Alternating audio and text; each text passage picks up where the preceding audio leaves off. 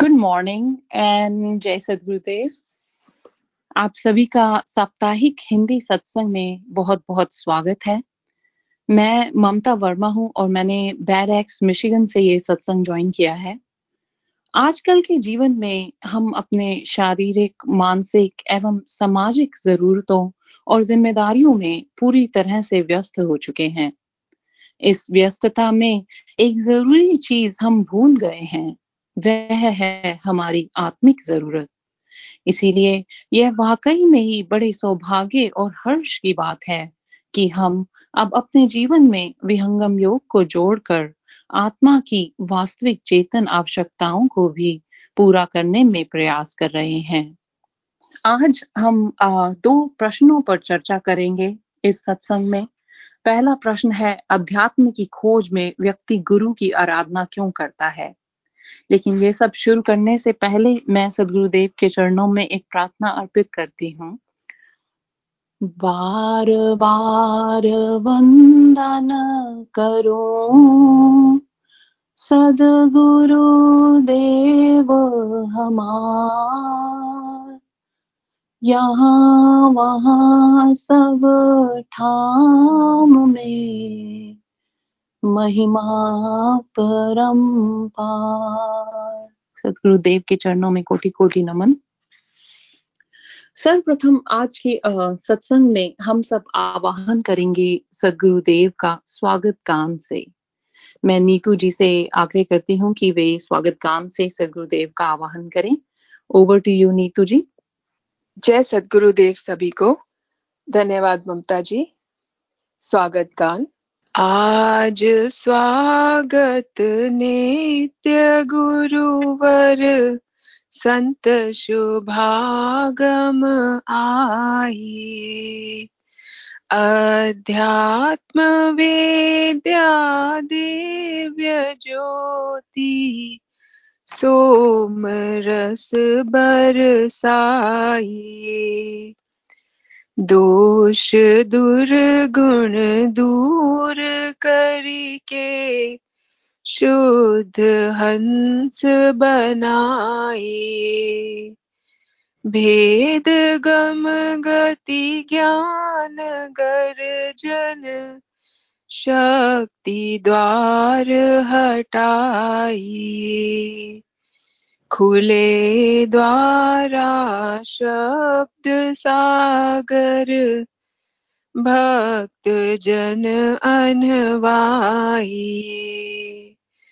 जन सदा फल विश्व शिक्षक, शान आन बचाइए आज स्वागत नित्य गुरुवर। संत शुभागम आई। बोलिए, सदगुरुदेव भगवान की जय। Over to you Mamta ji thank you Neetu ji. आपने बहुत ही भावपूर्ण स्वागत किया सदगुरुदेव का। अब सदगुरुदेव की उपस्थिति में उनके चरणों पे हम प्रार्थना अर्पित करेंगे विश्व की शांति और मंगल कामना हेतु, मंगल गान के द्वारा। मंगल गान को सदगुरु चरणों में अर्पित करने के लिए मैं पुनः नीतू जी से आग्रह करती हूँ। Over to you Neetu ji. धन्यवाद ममता जी। मंगल गान। विश्व शांति, नाम मंगल। परम गुरु को ध्याइए। वर्ग द्वंद्व शांति दूर कर भाव भेद मिटाइए। सार्वभौम समष्टि सत्ता ध्यात्म राज बनाइए। भेष भाषा भाव जग में ज्ञान पर दर्शाइए। समृद्धि, सुख, शांति, धरातल स्वर्ग भूमि बनाइए विश्वशिक्षक जन सदा फल। नीति स्वर अपनाइए। विश्व शांति नाम मंगल। परम गुरु को ध्याइए। बोलिए सदगुरुदेव भगवान की जय। Over to you Mamta ji.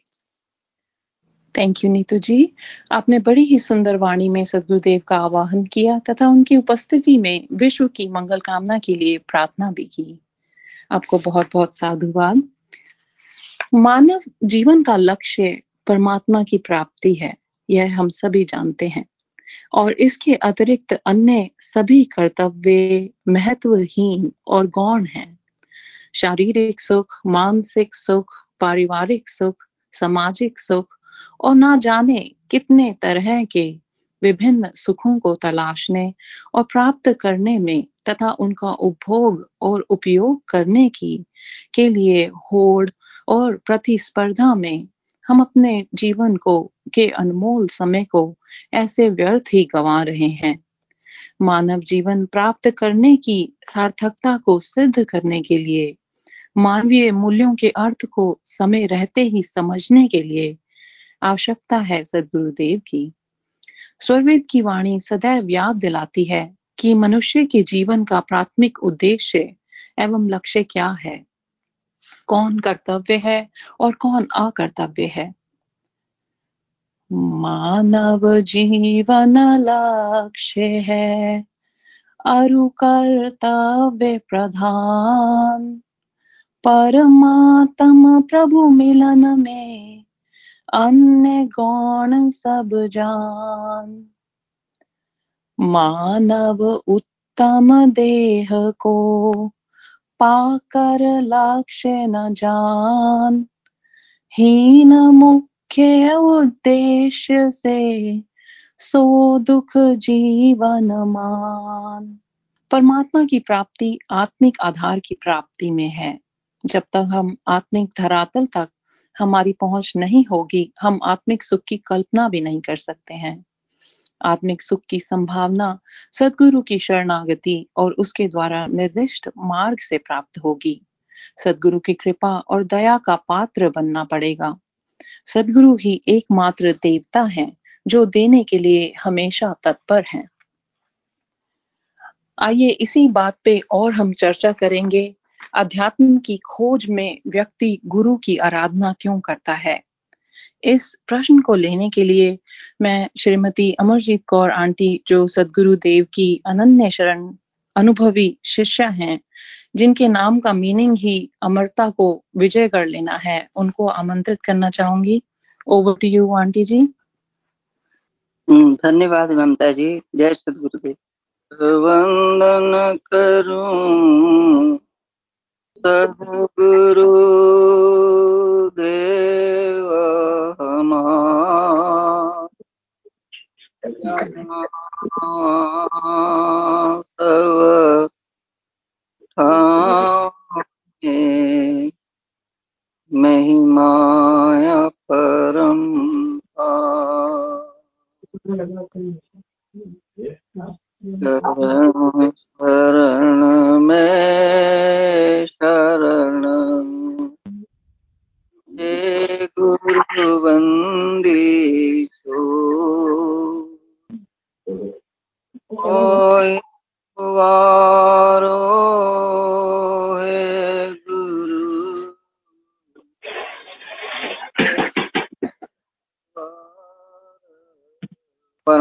सदगुरुदेव भगवान के चरणों में कोटि कोटि प्रणाम है।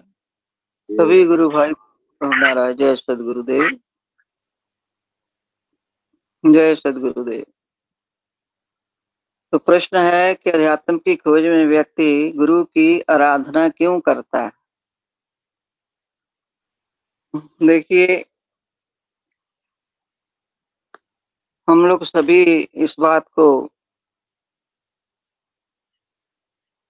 समझ गए हैं, जानते भी हैं। ये तो एक साधारण सी बात है।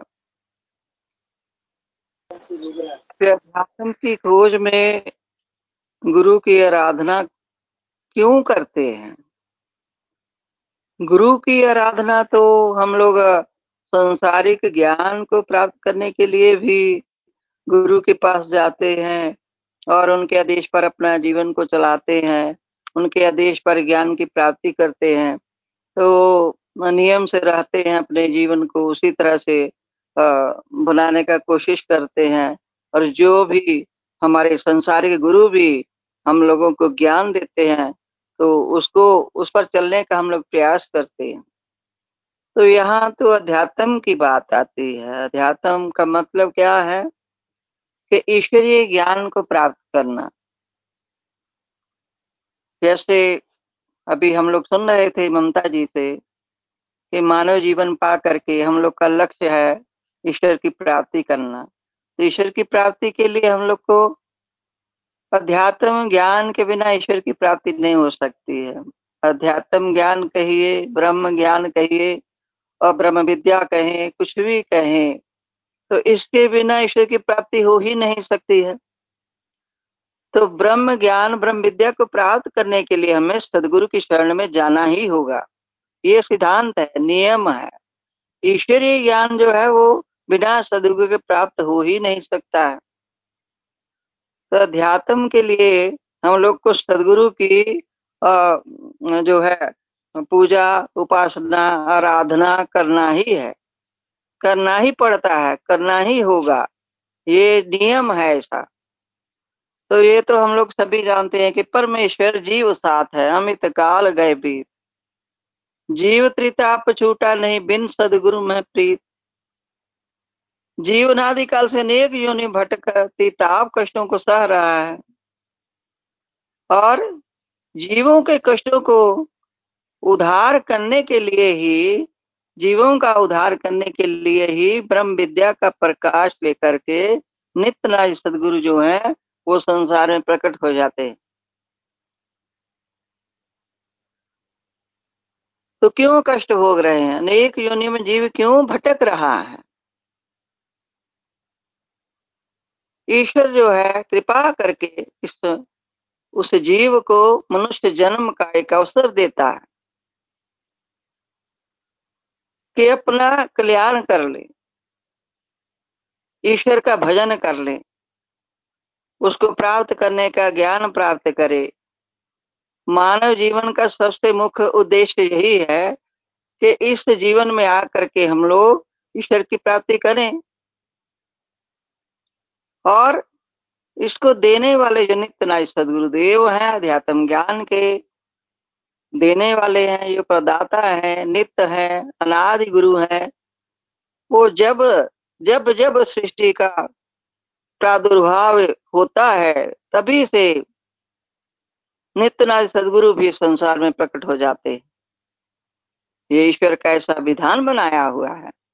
उन्होंने यदि ईश्वर जीवों को, संसार जीवों के लिए ही बनता है, संसार सृष्टि हम लोग सभी जानते इस बात को, कि यदि ऐसा तो उसको जीवों को कष्ट निकालने का भी उपाय कर दिया है ईश्वर ने। एक ऐसी सदगुरु सत्ता भी बनाया है।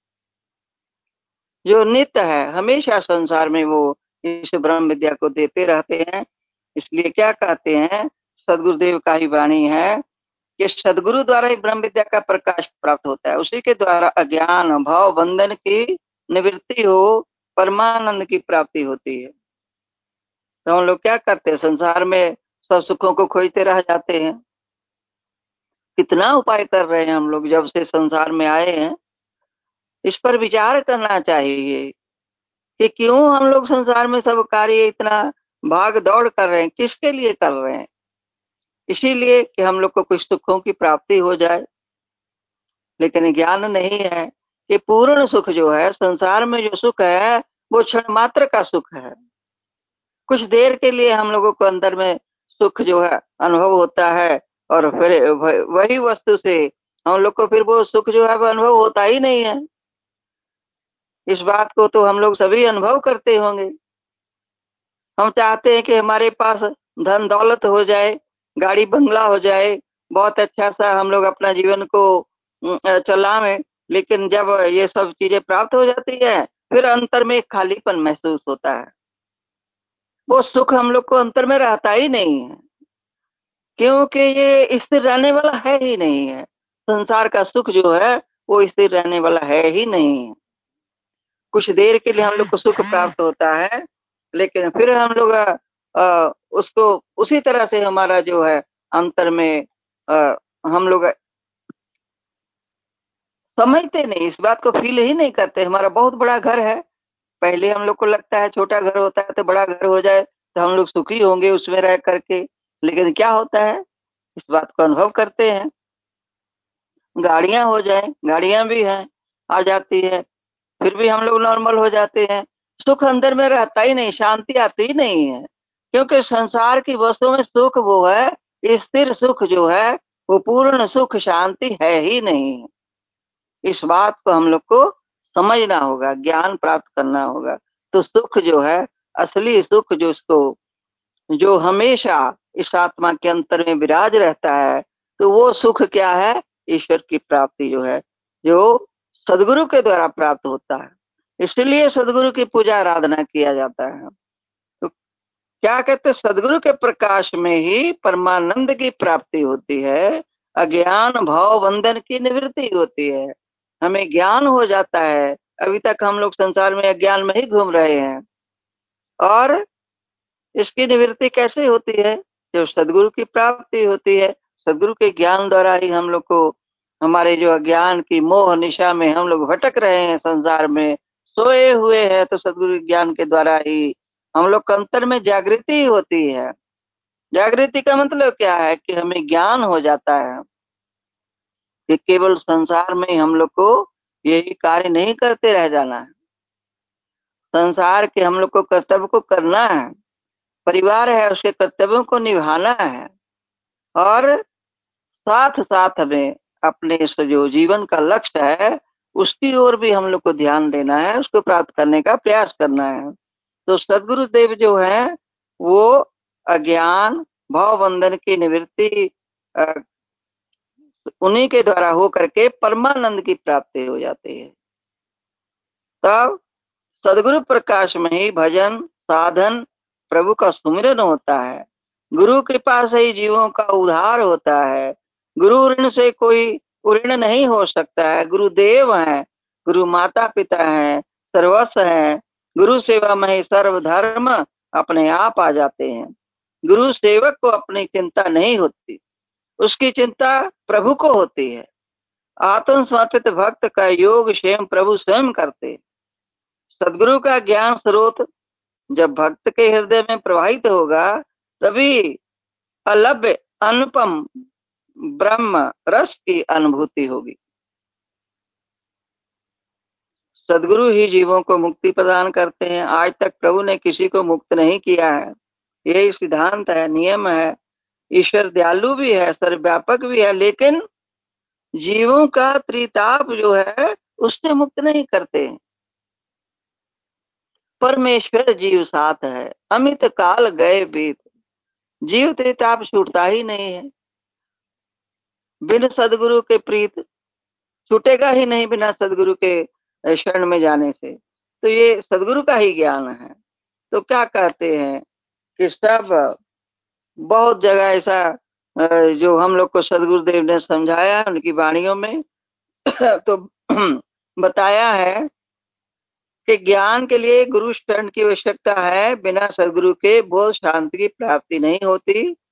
संसारी विद्या प्राप्ति के लिए हम लोग को सदगुरु, गुरु के पास जाना पड़ता है।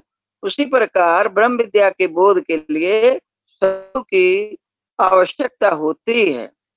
ब्रह्म ज्ञानी गुरुओं के यहाँ ब्रह्म विद्या की प्राप्ति के लिए अनुरागी भक्त जाते हैं, जाते थे, जाते रहेंगे और चिरकाल सेवा करके बोध शांति की प्राप्ति करते ऐसी नेक कथाएँ उपनिषदों में आई हैं। स्वामी ने लिखा है, इसे इसमें बहुत संतों के, ऋषियों के नाम सदगुरुदेव ने लिखे हैं कि कैसे जाकर के सदगुरु की शरण में वो इस ब्रह्म ज्ञान को प्राप्त किए हैं। तो बहुत से ऐसे लोग हैं जिनका नाम सदगुरुदेव ने किया है। तो इस बात को हम लोग को समझ जाना चाहिए। जैसे राजा जनक को जगवल के से ब्रह्म विद्या का बोध हुआ। तो सनत कुमार ने नारद को ब्रह्म विद्या दिया हम लोग ये कथा सभी जानते हैं, इस बात को सभी जानते हैं कि नारद ऋषि जो थे, वो सब विद्याओं के ज्ञाता थे। जितनी संसार में विद्याएँ हैं तो सभी विद्याओं के ज्ञाता होते हुए भी वो कहा गए हैं? सनत कुमार के पास में। और कहते हैं कि इतना ज्ञान होते हुए मैं अपने को नहीं जानता हूँ। मैं कौन हूँ? तो बिना सदगुरु की शरण के हम लोग जान ही नहीं पाते हैं कि हम हैं कौन, कहाँ से आए हैं। इसीलिए जो सदगुरु का अध्यात्म ज्ञान प्राप्ति करने के लिए गुरु की आराधना करनी पड़ती है। सदगुरु सेवा, पूर्ण निष्काम भक्ति करके ही अध्यात्म ज्ञान की प्राप्ति की जा सकती है। किसको कहते हैं? ब्रह्म विद्या के आचार्य को सदगुरु कहते हैं जो ब्रह्म ज्ञान देते हैं जो उन, उसके आचार्य होते हैं उन्हीं को सदगुरु कहा जाता है। तो अध्यात्म ज्ञान की प्राप्ति के लिए हम लोग को सदगुरु की सेवा तन मन धन आत्मा द्वारा होती है। सदगुरु की सेवा सबसे बड़ी सेवा है। बिना सदगुरु की सेवा के साधन भजन हो ही नहीं सकता है। वही ज्ञान देते हैं हम लोगों को। अध्यात्म क्षेत्र के सविता यानी प्रकाश करने वाले सदगुरु होते हैं। अध्यात्म क्षेत्र के प्रकाशक सूर्य जो है, वो सदगुरु हैं। सदगुरु की प्रतिभा ही भक्त शिष्य के हृदय अंधकार को दूर करती है। क्यों ज़रूरत है? क्यों हम लोग हम लोगों को सदगुरु की जो पूजा आराधना करना पड़ता है? ये सदगुरु की वाणियों से ही हम लोग, ये सब हम लोगों को ज्ञान मिलता है। तो हम लोग बड़े सौभाग्यशाली हैं कि ऐसा ज्ञान हम लोग को प्राप्त हो चुका है। इस मनुष्य जनों को पा करके हम लोग का बहुत बड़ा ऐसा कुछ पुण्य उदय हुए हैं जो सदगुरु की शरण प्राप्त हुआ है। तो इस ज्ञान के महत्व को हम लोग समझे। और पुरातन समय में जब जैसे हम लोग सुनते आए हैं, सत्संग में बताया ही जाता है कि कितने कितने वर्षों तक वो ऋषियों के आश्रम में जाकर के जिज्ञासु जो सेवा करते थे तब जाकर के उनको प्रथम भूमि का उपदेश मिलता था। आज हम लोग को सहज मिल रहा है। इसलिए इस ज्ञान का हम लोग उतना महत्व नहीं समझ सकते हैं। लेकिन ये वही पुरातन विद्या सनातन विद्या जो उस समय में आ, मिलती थी वही ज्ञान आज सदगुरु देव की कृपा से हम लोग को सहज में प्राप्त हो रहा हो रहा है। तो यहीं पर मैं अपनी वाणी को विराम देती हूँ। बोलिए सदगुरु देव की जय। Over to Mamta ji. धन्यवाद आंटी जी। आपने बहुत ही सुंदर तरीके से हमें समझाया कि अध्यात्म की शिक्षा के लिए सदगुरुदेव की आवश्यकता है। वही हमें पूर्ण ज्ञान की प्राप्ति करा सकते हैं और पार लगा सकते हैं। और एक चतुर्थ मंडल के त्रयोदश अध्याय के दोहे में भी ऐसे आया है। साहिब, सदगुरु एक है। भेद भाव जनिमान व्यक्त रूप दर्शन मिले दे शिक्षा तत्व ज्ञान जो भाष्य में सदगुरुदेव कहते हैं, साहिब और सदगुरु एक हैं, दोनों में कोई भेद नहीं है। अव्यक्त सदपुरुष का व्यक्त रूप सदगुरु है। उसी व्यक्त रूप का दर्शन होता है, जिसके द्वारा संसार को शिक्षा और तत्व ज्ञान प्राप्त होता है। सदगुरु द्वारा अध्यात्म के समस्त तत्वों का बोध होता है। साधन, योग, विज्ञान में सदगुरु के स्वरूप द्वारा उसके निरोध में अव्यक्त सत्ता का साक्षात्कार होता है। सदगुरु द्वारा ही अव्यक्त परम पुरुष की प्राप्ति भी होती है।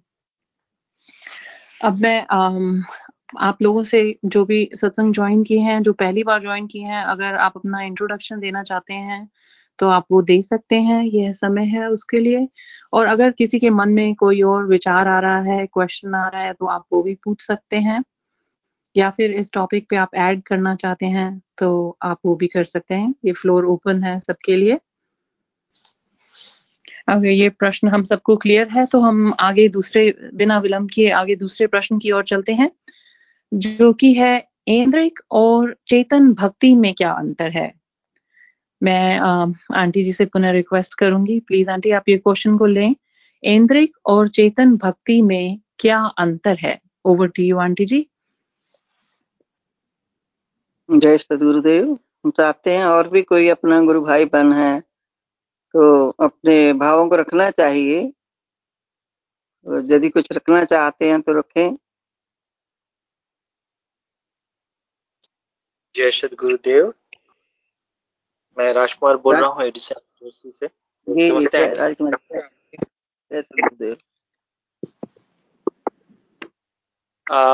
ये बड़ा अच्छा प्रश्न है।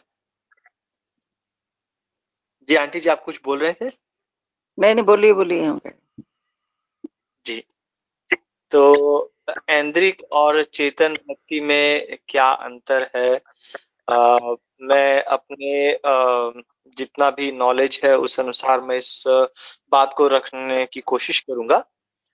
तो जब हम जैसे जो भी हम पूजा करते हैं, आज हमारे पास जो माध्यम है तो हम सभी के साथ जो माध्यम जुड़ा है, वह ये शरीर है, जिसको, जिससे हम सभी भली भांति परिचित हैं।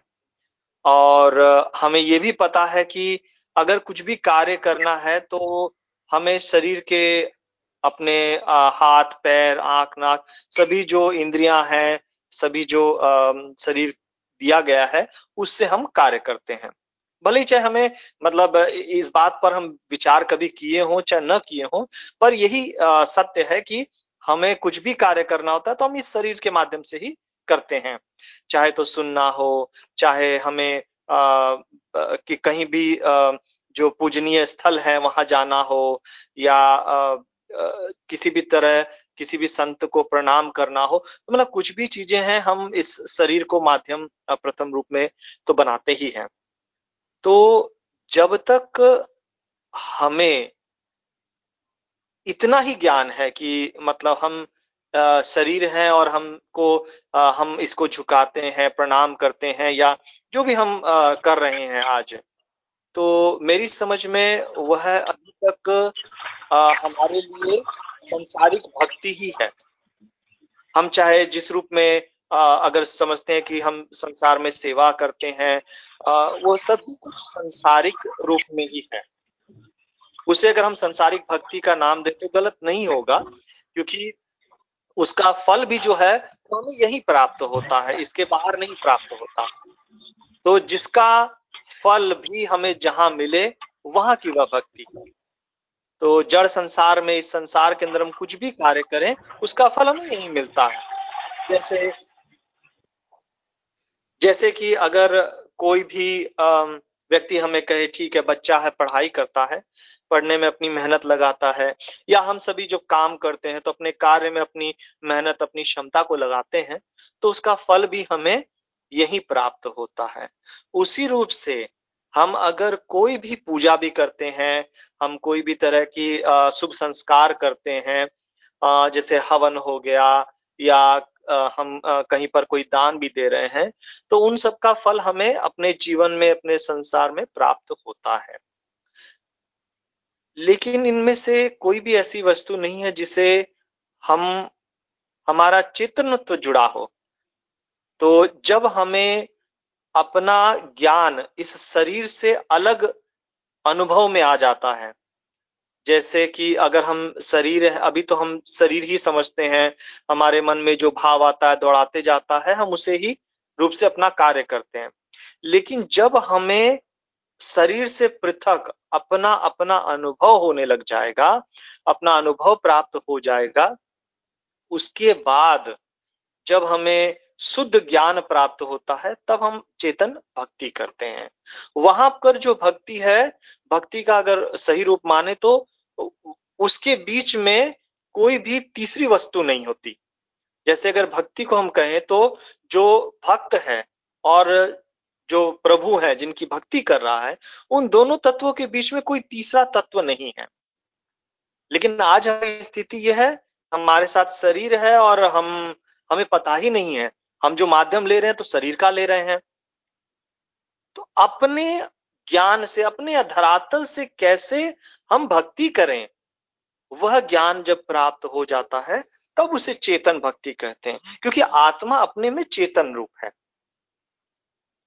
तो जिस तो आज ऐसे ही आ, मतलब संत प्रवर जी भी बता रहे थे कि जो हमारा मन है वह हमारा शत्रु भी है और हमारा मित्र भी हो सकता है।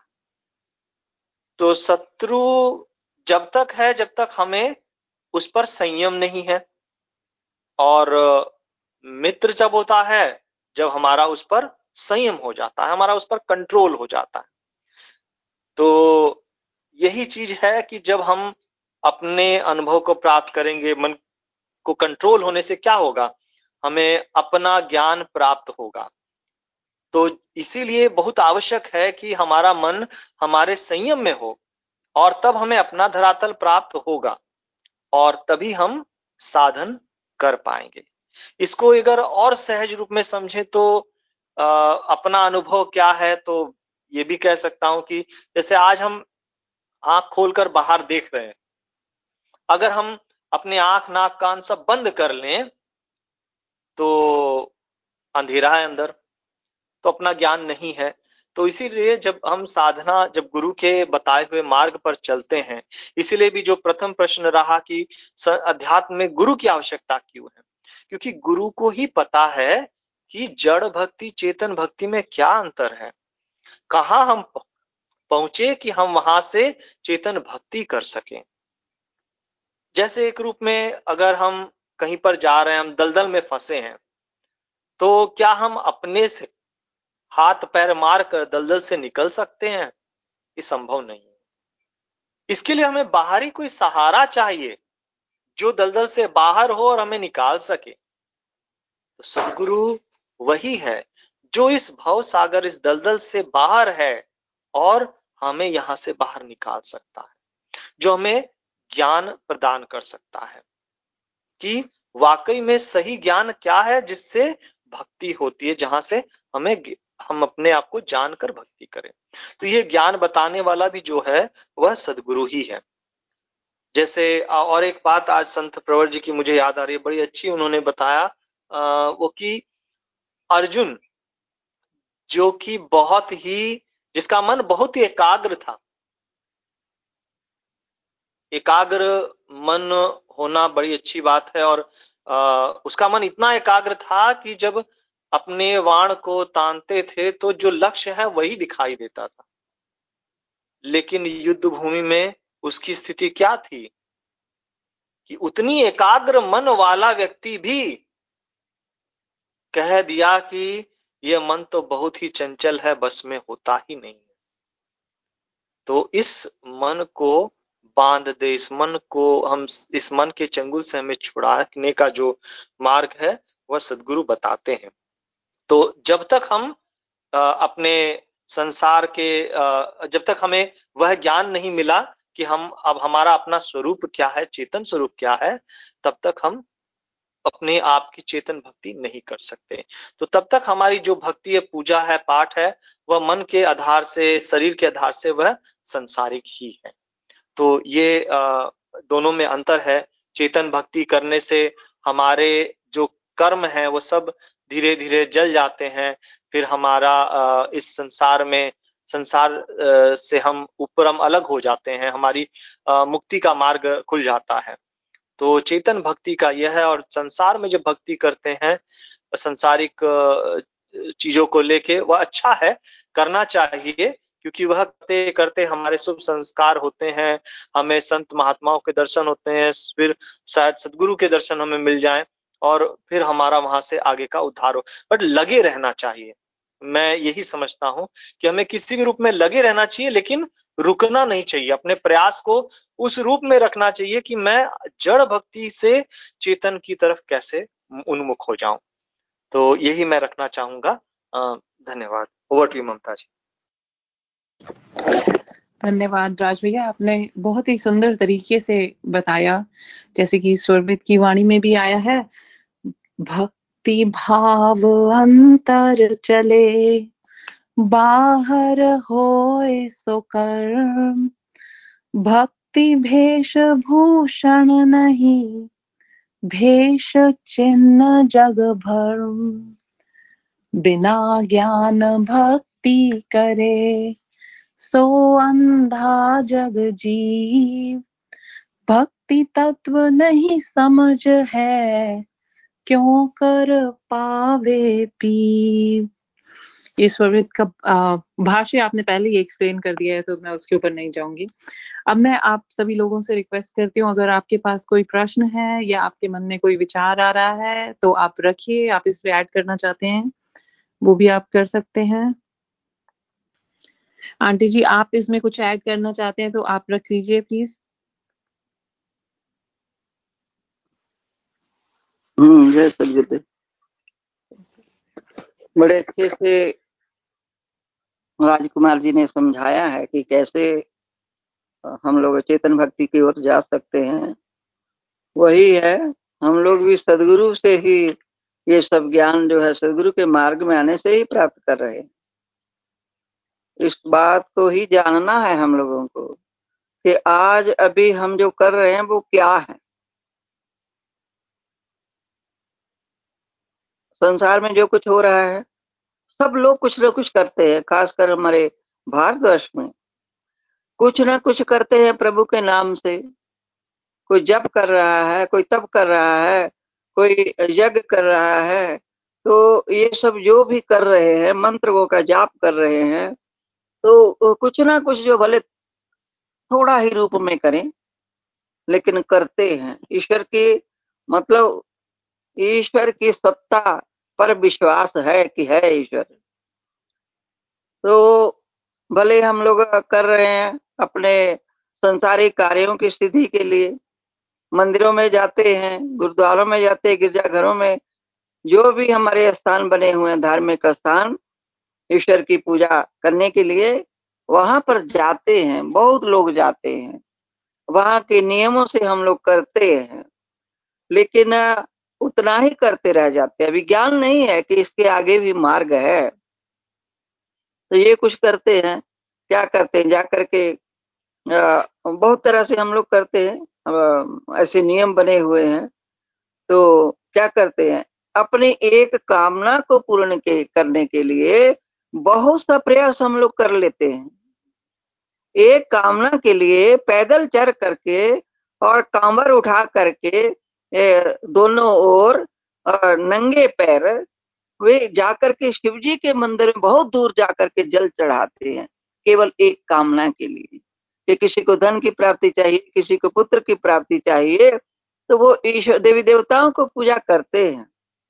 वही तक हम लोग को ज्ञान है। तो कामनाएँ जो है, ईश्वर पूर्ण करते हैं। तो इसीलिए हम लोग उसी में लगे रह जाते हैं। एक कामना पूर्ण होती है, कामनाएँ तो समाप्त होने वाली है नहीं। तो मंदिरों में जाते हैं, जाकर प्रणाम करते हैं, कुछ भी हम लोग, सेवा दान करते किस लिए कर रहे हैं? हमें यहाँ पर समझना चाहिए कि हम कर क्या रहे किस लिए कर रहे हैं, करते क्यों हम लोग कभी यदि किसी से पूछा जाए, क्या ईश्वर की प्राप्ति के लिए आप लोग जाकर के प्रणाम करते हैं? क्या उनके सामने यही मांग करते हैं कि हमें ईश्वर मिल जाए? या सदगुरु का ज्ञान मिल जाए, ऐसी बात है नहीं है। क्योंकि अंधेरा जैसे वही संत प्रवर जी की बाणियाँ ही हैं कि बहुत अंधकार है संसार में, बहुत अंधेरा अंधेरा क्या है? सूर्य का प्रकाश तो हो रहा है, लेकिन हमारे अंतर में अंधकार है।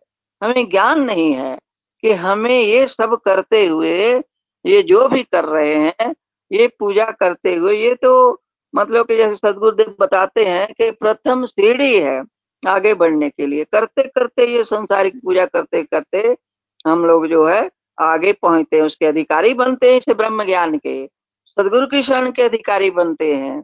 तो हम लोग जो भी पूजा पाठ कर रहे हैं, उसको करना चाहिए। जब तक हमें सदगुरु की प्राप्ति नहीं होती है, जब तक हमारे अंतर में ज्ञान नहीं होता है कि हमें ईश्वर की प्राप्ति करनी है।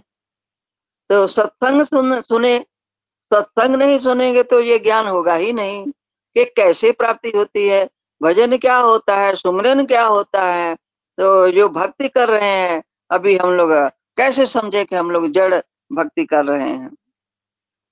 जड़ भक्ति अभी राजकुमार जी ने बड़े अच्छे से समझा दिया है कि जो भी शरीर से, इंद्रियों से हम लोग कार्य कर रहे हैं बड़े कुछ भी ईश्वर के नाम से कर रहे हैं, जो अपना जो भी कार्य करते हैं, वो जड़ शरीर से कर रहे हैं तो वो भक्ति हमारी जड़ हो जाती है।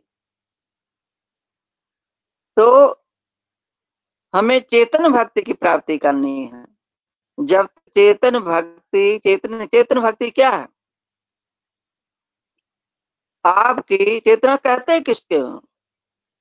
आपकी आत्मा की जो चेतन किरण है उसी को चेतना कहा जाता है। श्रुति जो है, उसी को चेतना कहते हैं। जब तक हमारी श्रुति जो है, हम आप अपनी श्रुति के द्वारा ईश्वर की प्राप्ति का मार्ग ज्ञान नहीं प्राप्त करते हैं, श्रुति के द्वारा हम ईश्वर को याद नहीं करते हैं, अपनी आत्मिक शक्ति के हम भजन नहीं करते हैं सुमरन नहीं करते हैं, तब तक हम लोग सब कुछ कर रहे हैं, जड़ भक्ति करते हैं। तो आत्म के शक्ति के द्वारा ही, आत्मा की चेतना के द्वारा ही ईश्वर की भक्ति होती है। उसी को क्या कहा है? उसी को चेतन भक्ति कहा है। तो ये संत प्रवर जी की ही वाणी है। उसी बड़ी अच्छी से समझाए हैं भक्ति के विषय में कि भक्ति क्या है? आत्मा के उद्धार का साधन है। आत्मा अपने शुद्ध स्वरूप में आकर परमानंद का भोग करता है। भक्ति तो परम सुख आनंद है, जो आत्मा द्वारा प्राप्त होती है। भक्ति का क्षेत्र आंतरिक है। वह कर्णों से जो कुछ भी हो रहा है, जो मन बुद्धि वाणी से हो रहा है, वो सब क्या है? वो कर्म हो जाता है। भक्ति नहीं होती है। वो हमारे कर्म बन रहे हैं। भले शुभ हम लोग कर रहे हैं तो शुभ कर्म उसकी फल की प्राप्ति के लिए फिर संसार में आना है। तो ये तो हम लोग आने जाने का साधन बना रहे हैं। तो ये कर रहे हैं जो भी, जो सत श्री का ज्ञान है, वो कर्म है, भक्ति नहीं है। कर्म से तो बंधन होता है, कर्म से मुक्ति नहीं होती है, लेकिन आज भक्ति का स्वरूप ही बदल गया है। भक्ति को वह जगत तक ही सीमित कर दिया गया है। आधार प्राकृतिक होकर रह गया है, क्योंकि ज्ञान नहीं है। हमारे पास समय ही नहीं है विचार करने का। इतना संसार अपने जीवन में भाग दौड़ में लगे रहते हैं कि ये विचार ही नहीं आता है कि हम लोग क्या कर रहे हैं, किधर जा रहे हैं। हमारा लक्ष्य क्या है, इसकी ओर तो कोई भी ध्यान नहीं देते। और जो ध्यान जब अंतर में विचार आ जाता है तो उसकी खोज करता है, वही जीव जो है, वो भक्ति के मार्ग पर, चेतन भक्ति के मार्ग पर चलने लगता है, उस मार्ग को खोजता है। तो क्या है? भक्ति मात्र नृत्य और संगीत तक सीमित हो गई है। भक्ति के नाम पर मनोरंजन हो रहा है। यही जड़ भक्ति हो रही है। भक्ति का प्रकाश तो अंतर में प्रकट होता है, आत्मा द्वारा होता है। भक्ति को अमृत स्वरूप है, अमृत को प्राप्त कराने वाली है। भक्ति के द्वारा अमृत तत्व की प्राप्ति हो जाती है। अमरतव की प्राप्ति हो जाती है, ये सब भक्ति के द्वारा होगा। चेतन भक्ति के द्वारा, जड़ भक्ति के द्वारा नहीं। हम लोग को ये अंतर में, अंतर समझना चाहिए कि हम लोग आज जो भी कर रहे हैं संसार में, इस शरीर के द्वारा, अपने इंद्रियों के द्वारा तो ये सब जड़ भक्ति हो रही है। इससे हमारा आत्मिक कल्याण होने वाला नहीं, जीव का कल्याण होने वाला नहीं है। भले संसार के सब वस्तुओं की प्राप्ति हो जाए लेकिन जीव जो है इसका आवागमन तो छूटेगा ही नहीं। लगा रहेगा। बार बार जन्म मरण के चक्कर में पड़े रहेंगे। जब ये अंतर में विचार आता है तब हम लोग उस ज्ञान की खोज करते हैं कि क्या हम लोग को कौन सा मार्ग है? कैसे हम लोग संसार के इस आवागमन से छूट सकते हैं? तो वो चेतन भक्ति से ही छूटा जा सकता है। तो भक्ति का तो क्या कहते हैं, ये संत प्रवर जी की ही वाणी है। व्यंगम योग के द्वारा जो भक्ति होती है, वह चेतन भक्ति है। क्योंकि इसका आधार इंद्रिय नहीं इसकी भक्ति का आधार शुद्ध आत्मा है। इसका स्पष्ट बोध हमें ब्रह्म विद्या भिंगम योग के माध्यम से प्राप्त होता है। भिंगम योग की जो भक्ति है वही योग का आध्यात्मिक स्वरूप है। वही चेतन चेतन का योग है। भक्ति के द्वारा त्रिविध ताप जो है वो नष्ट हो जाते हैं। हमारी चेतना उस विभू चेतना में, परम प्रभु में, उस शब्द में निरंतर लगी रहे, तभी भक्ति प्रकट होती है। ये हम लोग जो, हम लोग को साधन अभ्यास इसलिए दिया जाता है कि हमारी चेतना तो संसार में बिखरी हुई। मन हमारी चेतना को लेकर के इंद्रियों के द्वारा संसार में हम लोग को लगाए रहता है। इस जीव को, इस बात को केवल समझने का अंतर है। समझ जाएँगे, जब ज्ञान हो जाएगा, तब हम लोग अपने आप उसका प्रयास करते हैं। तो इसीलिए सत्संग होता है। इसलिए सदगुरुदेव अपने इतनी अमृत वाणी करते हैं। इसलिए संत प्रवरी देव वाणियों को प्रवाहित कर रहे हैं। इसलिए कि हम लोग को जो सत्य ज्ञान है, उसकी प्राप्ति हो जाए। जो हमारे कल्याण का मार्ग है, हमारे कल्याण का ज्ञान है, कि हमें क्या करना चाहिए, वही तो सदगुरु का काम है। कि जीव जो है, जो सोया है, वो जग जाए। संसार के ही कार्यों में ही ना लगा रह जाए। इसीलिए ये सब वाणियाँ प्रवाहित हो रही हैं। होती हैं नियम है सिद्धांत है। इसीलिए सत्संग होता है कि हम लोग को ज्ञान हो जाए कि हम लोग को कैसे भक्ति करना है कैसे सुमरन करना है कैसे भजन होता है ये सब ज्ञान जो है सदगुरु के इस ब्रह्म विद्या के विहंग योग के मार्ग पर आने से तभी हम लोग समझ सकते हैं कि आज तक जो भी हम लोग पूजा पाठ कर रहे हैं कितना भी गीता पढ़ते रहे रामायण पढ़ते रहे और, और कोई भी पूजा पाठ जो है नियम से हम लोग करते हैं हम कंठस्थ भी हो जाता है लेकिन उससे क्या होता है कि हमारे शुभ संस्कार बन जाते हैं लेकिन उसको शुभ फल मिलते हैं उस फलों को भोगने के लिए फिर संसार में आना होता है। संसार से जो हम हम आप कोई भी बिना सदगुरु की भक्ति के, सदगुरु की भक्ति का जो चेतन भक्ति जब तक हम लोग करते हैं, तभी इस संसार से आवागमन से जीव जो है वो मुक्त होता है। तो हम लोग भक्ति क्यों करते हैं? कैसी करनी चाहिए? ये सब ज्ञान जो है हम लोग को होना चाहिए। बिना ज्ञान भक्ति करे सो अंधा जग जीव। अभी हम लोग ये दुहा सुन रहे थे। तो भक्ति भाव अंतर चले, बाहर होए सो कर्म। तो बाहर से जो भी कर रहे हैं, वो सब कर्म हो रहे हैं। वो भक्ति का भाव से होती है, अंतर हमारी चेतना से होती है, हमारी श्रुति से भक्ति जो है, वो प्रारंभ होती है अभी। सदगुरु के शरण में जाकर के हमें जब ये ज्ञान प्राप्त हो जाता है, उनकी कृपा से ही चेतन भक्ति तक हम लोग पहुँच सकते हैं। तो ये दोनों भक्ति में चेतन भक्ति, इंद्रिक भक्ति, इसमें अंतर है। तो अभी आ, मैं अप, यहीं पर अपनी वाणी को विराम दे रही हूँ। बोलिए सदगुरु देव की जय। Over to Mamta ji. हाँ जी बहुत बहुत आपका धन्यवाद हमें यह समझाने के लिए कि भक्ति जो है वह आत्मा का विषय है। खाली जड़ कर्णों से भक्ति नहीं होती। ये चेतन चेतन का योग होता है और सदगुरु देव की शरण में रह के ही ये पाई जा सकती है। यह फ्लोर अभी भी ओपन है। अगर आप किसी को, आपके मन में कोई प्रश्न है तो आप अपनी जिज्ञासा हम सबके सामने रख सकते हैं। हम दो मिनट के लिए वेट करेंगे आपके लिए, फिर आगे नेक्स्ट फ़ेज़ में चलेंगे सत्संग के। लग रहा है हमें सबको ये टॉपिक बहुत अच्छे से क्लियर हो गया है। तो हम आगे चलते हैं समय वेस्ट ना करते हुए। नेक्स्ट फ़ेज़ जो है, वह स्वरवेद का फ़ेज़ है। ब्रह्म विद्या विहंगम योग रूपी दिव्य ज्ञान का सांकेतिक विवरण, वेद, उपनिषद, गीता एवं रामायण सभी आदि सारे आर्ष ग्रंथों में पाया गया है। लेकिन साधारण व्यक्ति के लिए उन संकेतों को पकड़ पाना बहुत ही कठिन है। आधुनिक युग में ब्रह्म विद्या के लुप्त ज्ञान को इस धरती पे पुनः जीवित किया अध्यात्म मार्तंड सदगुरु सदाफल देव जी महाराज ने, जिन्होंने सरल भाषा में ज्ञान की जटिलता को अपने हृदय की चिंता मणि महाग्रंथ स्वरवेद में बड़े ही सुंदर तरीके से पिरो दिया है। आइए हम सब उन स्वर्वेद के अद्भुत दोहों का श्रवण करें श्री श्री राम जी के मुखारवन से। Over to you Shriram ji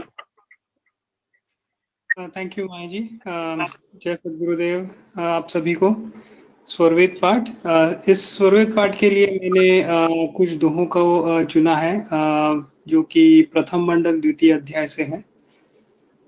प्रभु प्रसाद सदगुरु दया मना हो स्वाधीन अन्य युक्ति कोई नहीं लगे सदगुरु चरण अधीन तो इस दोहे में स्वामी जी ये कहते हैं कि सदगुरु चरणों में लगा हुआ अनन्य शरण अधीन भक्त ही प्रभु की प्रसन्नता और सदगुरु की दया से मन को अपने स्वाधीन करता है। सदगुरु स्नेह और प्रभु दया के अलावा मन को काबू करने का दूसरा कोई मार्ग नहीं है।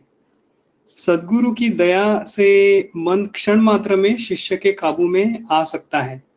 लेकिन उसके पहले हमें सदगुरु दया के काबिल बनना होगा।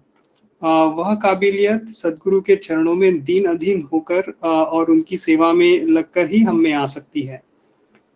मानव जीवन का उद्देश्य है कि परमा, है परमात्मा की प्राप्ति। और वो मार्ग बहुत ही झीना या बारीक है। सदगुरु के आधार के बिना उस मार्ग पर चलना आ, हमारे लिए नामुमकिन है। इसीलिए आध्यात्मिक पथिकों को सदगुरु का आशीर्वाद पाने के लिए उनकी भक्ति करनी चाहिए। हम प्राकृतिक ज्ञान प्राप्त करने के लिए भी गुरु के पास जाते हैं। तो ये तो आध्यात्मिक ज्ञान को पाने की बात है जो सिर्फ़ सदगुरु सदगुरु की शरण में जाने के अलावा हमें और कोई दूसरे माध्यम से प्राप्त नहीं हो सकता। सदगुरु ऋणी जगत है उर्ण कभी नहीं होय। तीन लोक की संपदा, एक वचन नहीं होय। संसार सदगुरु का ऋणी है, और वह कभी भी उस ऋण को उतार, उस ऋण को उतारना कभी भी हमारे लिए संभव नहीं है। सदगुरु के एक वचन के बराबर तीन लोक की संपदा भी नहीं हो सकती। ये विधान जितना सुनने में जितना आसान है, उतना ही अपने अंदर उतारना मुश्किल है। सदगुरु व्यक्त स्वरूप में इस धरातल पर सिर्फ़ मानव जाति के लिए अवतरते हैं। कबीर साहब के बाद, लगभग 600 साल बाद सदगुरु व्यक्त स्वरूप में इस धरातल पर अवतरित हुए हैं। तो ये हमारे लिए समझना काफ़ी ज़रूरी है कि हम कितने भाग्यशाली है। हमारा यही अहोभाग्य है कि जिस जिस वक्त सदगुरु का व्यक्त स्वरूप इस धरातल पे है, ठीक उसी समय हमें मानव जन्म मिला है। और उससे भी हमारा बड़ा भाग्य ये है कि सिर्फ़ हमें मानव जन्म नहीं मिला तो हम विहंगम योग से जुड़कर हमें सदगुरु की सेवा का अवसर भी मिला है। तो अगर हम इस इसको इस चीज़ को समझने के लिए अगर एक व्यावहारिक उदाहरण देखें उसके उस उस हिसाब से देखें तो ये ये सोचिए कि इस इस जगत में चौरासी लाख यूनियो यूनिया है उसमें से हमें मानव जन्म मिला। आ, उस मानव में भी अगर आज का पॉपुलेशन देखा जाए तो हम लगभग सात बिलियन के आसपास इस धरातल पर लोग हैं।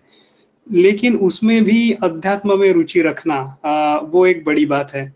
आ, आज इस धरातल पे हज़ारों ऐसे संस्थान हैं जो अध्यात्म आध्यात्मिक ज्ञान को बांटने की कोशिश करते हैं या उसमें यू नो वो आध्यात्मिक ज्ञान ज्ञान का वहाँ पे अध्ययन होता है।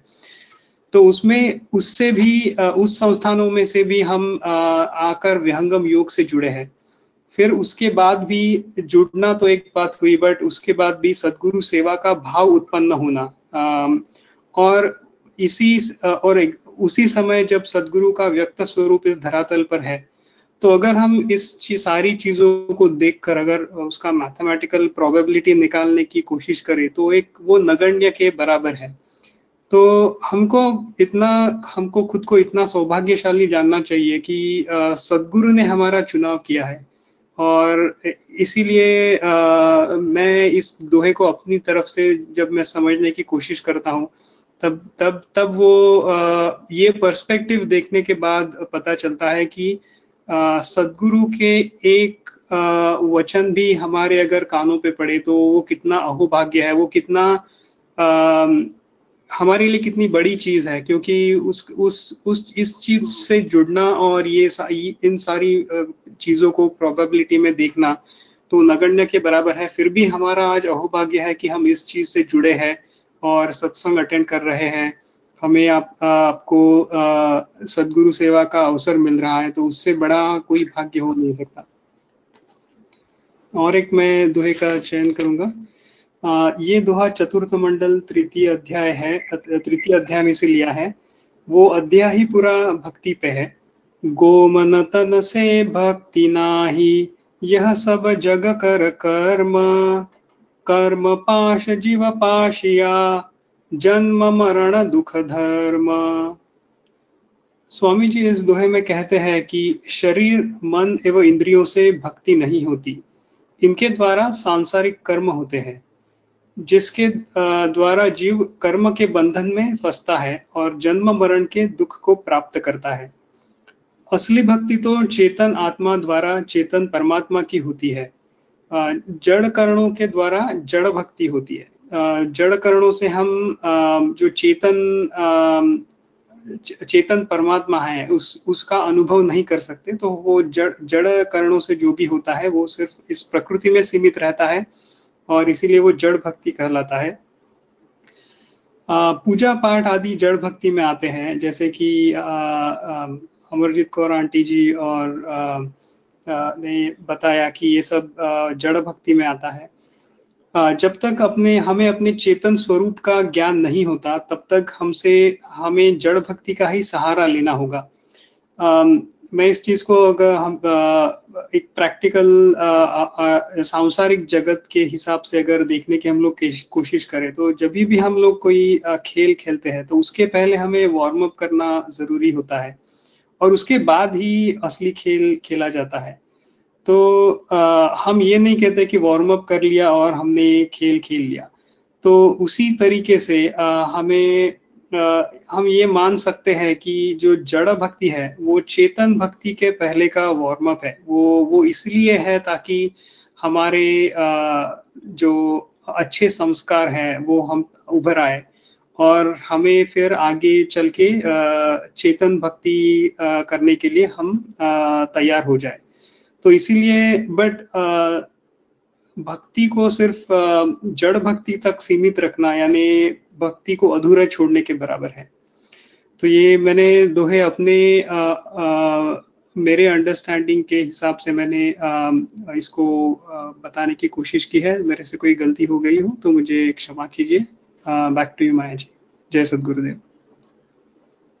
धन्यवाद श्रीरंग जी। आपने बहुत ही अच्छे एग्ज़ाम्पल लेके भी हमें यह क्लियर करा और बहुत ही चुनिंदा दोहों का आपने चयन किया और हमारे सामने रखा।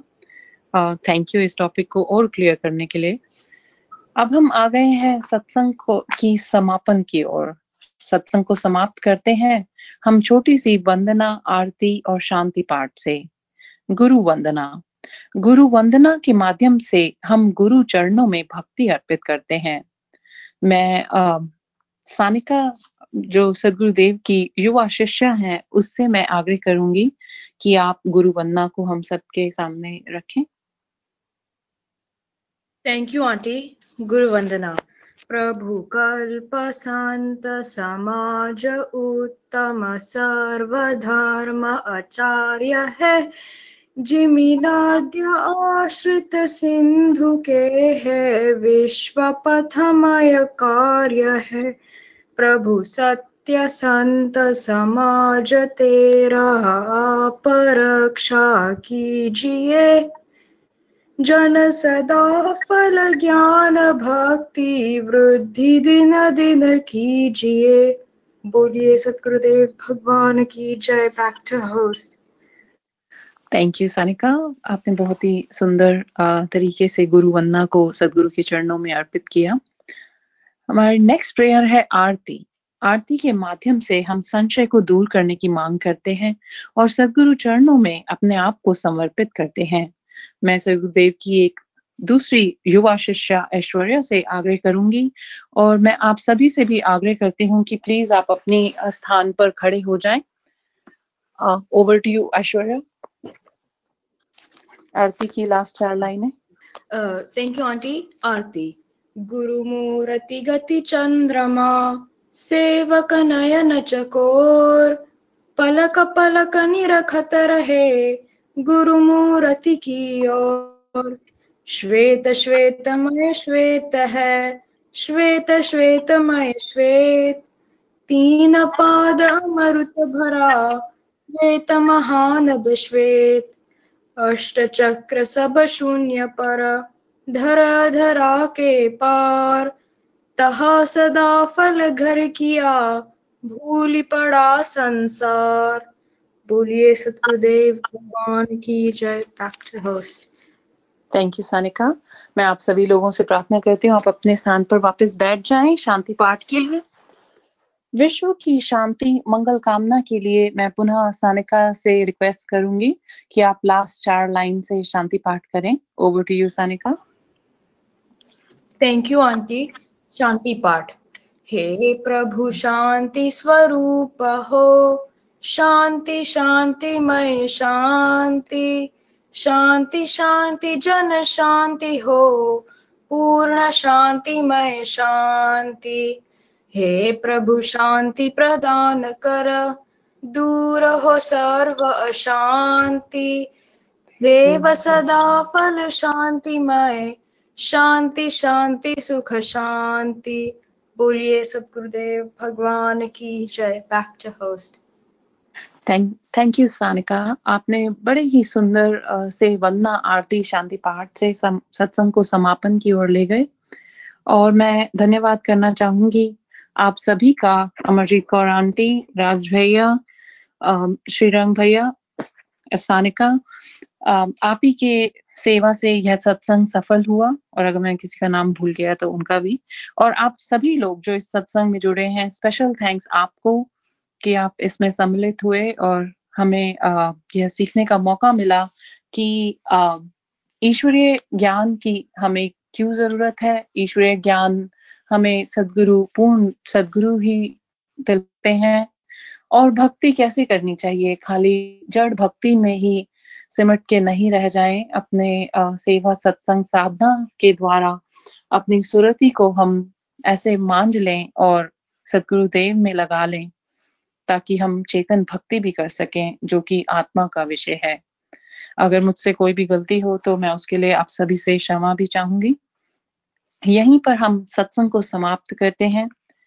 आप सभी को बहुत बहुत धन्यवाद आज आज के सत्संग में जो भी हमने सीखा है, मैं आप सभी से रिक्वेस्ट करती हूँ कि हम उसे अपने जीवन में उतारें और अपने अंदर और चिंतन भी करें।